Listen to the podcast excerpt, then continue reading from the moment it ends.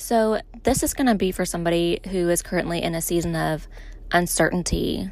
You're kind of in between, um, you know, two mountains right now. You're stuck in the valley. You don't really know where God has taken you, or if, you know, you don't believe in God, the universe, or you just, you don't know where your life is taking you right now. And you're just stuck waiting, trying to figure it out. That's been me lately. I've actually gotten to a point where I've been praying and praying and praying for this specific answer. And I almost feel like the complete opposite of my prayer happened recently.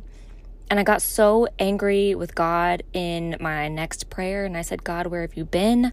Why are you not answering this for me? I don't understand. I was so angry. And I feel like God kind of gave me my answer this morning with my son. And you might hear pages ruffling in the background because I wrote about this in my journal, and so I just don't want to make sure that I miss anything. But my son was playing a video game, and he said, he said, "Mama, can you pray for me that I win this game?" And I instinctively said, I'll pray about it, Hunter, but sometimes God is more interested in what you need to learn while playing the game than he is with you actually winning it. And I don't even know why I said that because that was just such a deep I all I could have said was, "Sure, buddy, I'll pray for you." But for some reason my mind went straight to deepness and that was weird. And then I realized, wow. Is that God's answer for me? So, one of the things that I realized was that when something isn't over in your life, you know, when you're waiting for an answer, when you're stuck on pause, that means that God isn't finished. Just because He hasn't answered your prayer or something hasn't happened that you've been waiting to happen doesn't mean it's not going to happen. It just means that there might still be a lesson left to learn in it. And you just got to figure out what that is. And also, sometimes we think that the prize is to win, but we fail to see that if winning isn't in God's plan, then we have to trust that He has an even better answer. I mean, that's probably the biggest thing that I've learned for myself this year is sometimes what I want for myself isn't actually what I need. And I mean, sometimes we just have to wait a little longer to see what is actually being worked on. And so I'm really big on metaphors, um, I, I, or parables, or however you want to describe it. Um, so I'm going to give an example that I feel like we can all relate to. So I feel like it's kind of like a kid helping us make brownies, right? The kid doesn't understand the process. They don't understand the collection of ingredients, the prepping, the mixing, the baking. All the kid sees is the reward at the end. And they don't appreciate the wait and that that is needed until they see that reward, right? Because you know, the kid just wants it to hurry up and be done over with so they can eat the, eat the delicious brownies. And I feel like we are usually the kid in that situation with God. And this is what happens when you make brownies, right? So you're with your kid, you're you're putting everything together and you're making a mess. There is a big mess in the process. And us as parents, if you're a parent, um, what do you do? You clean it. You clean up the mess. The kid, you know, is just kind of there engulfed in the mess. The mess is all over them. There's flour, there's sugar, all in their hair and we're just there right next to them cleaning it up. And then the kids quickly trying to lick the bowl to get some type of instant gratification.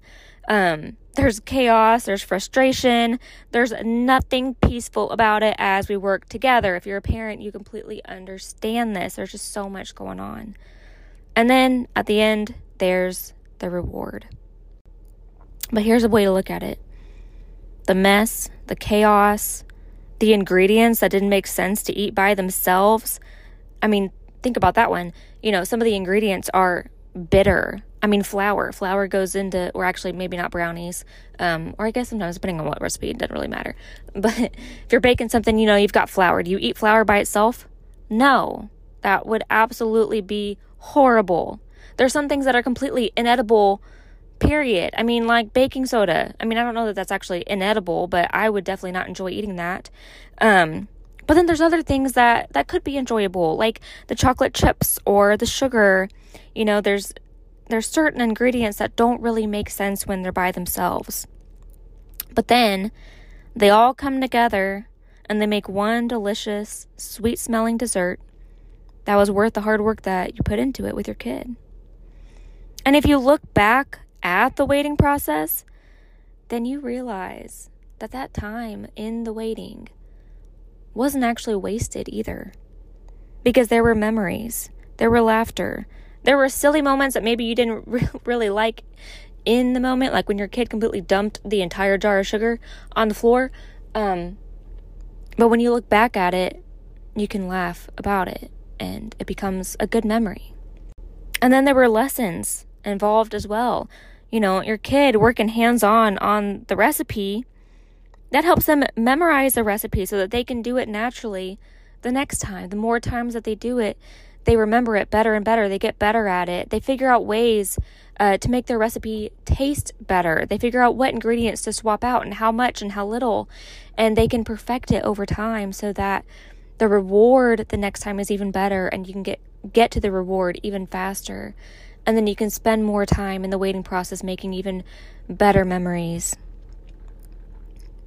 So the working and the waiting period isn't a waste.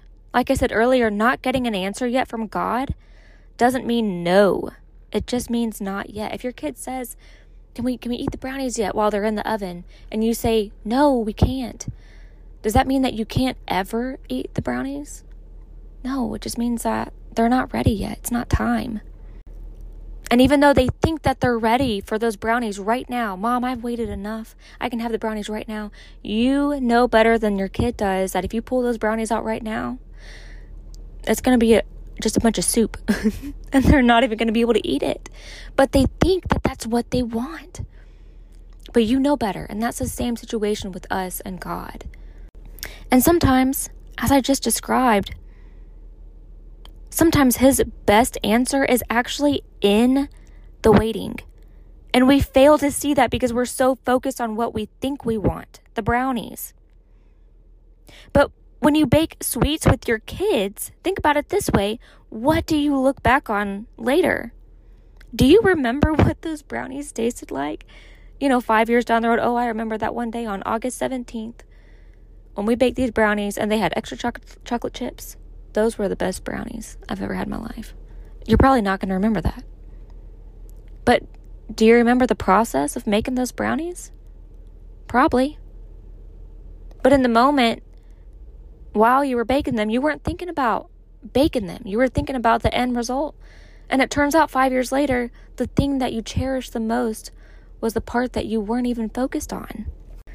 So, that lasting memory can actually be a better gift than the five seconds of bliss it took to inhale the brownie.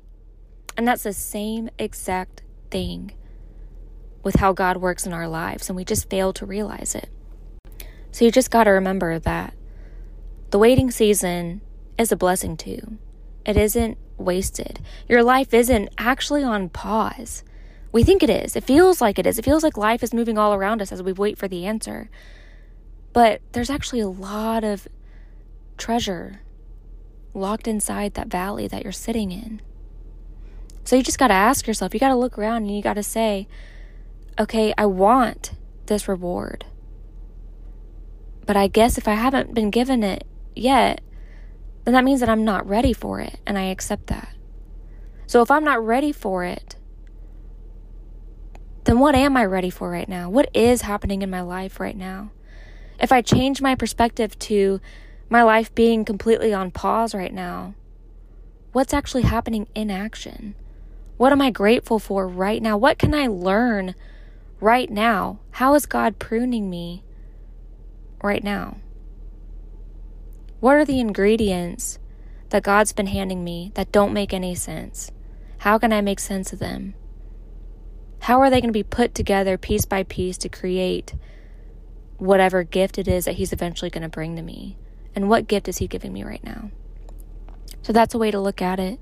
So if you're somebody that's overthinking or you're in a season of uncertainty, you don't have an answer that you've been praying for or looking for, I hope that this gives you some kind of encouragement that just because you don't have an answer doesn't mean that one, you're never going to have one, or two, there isn't actually something waiting for you that you've missed. So, that's all I got for you. Y'all have a good one.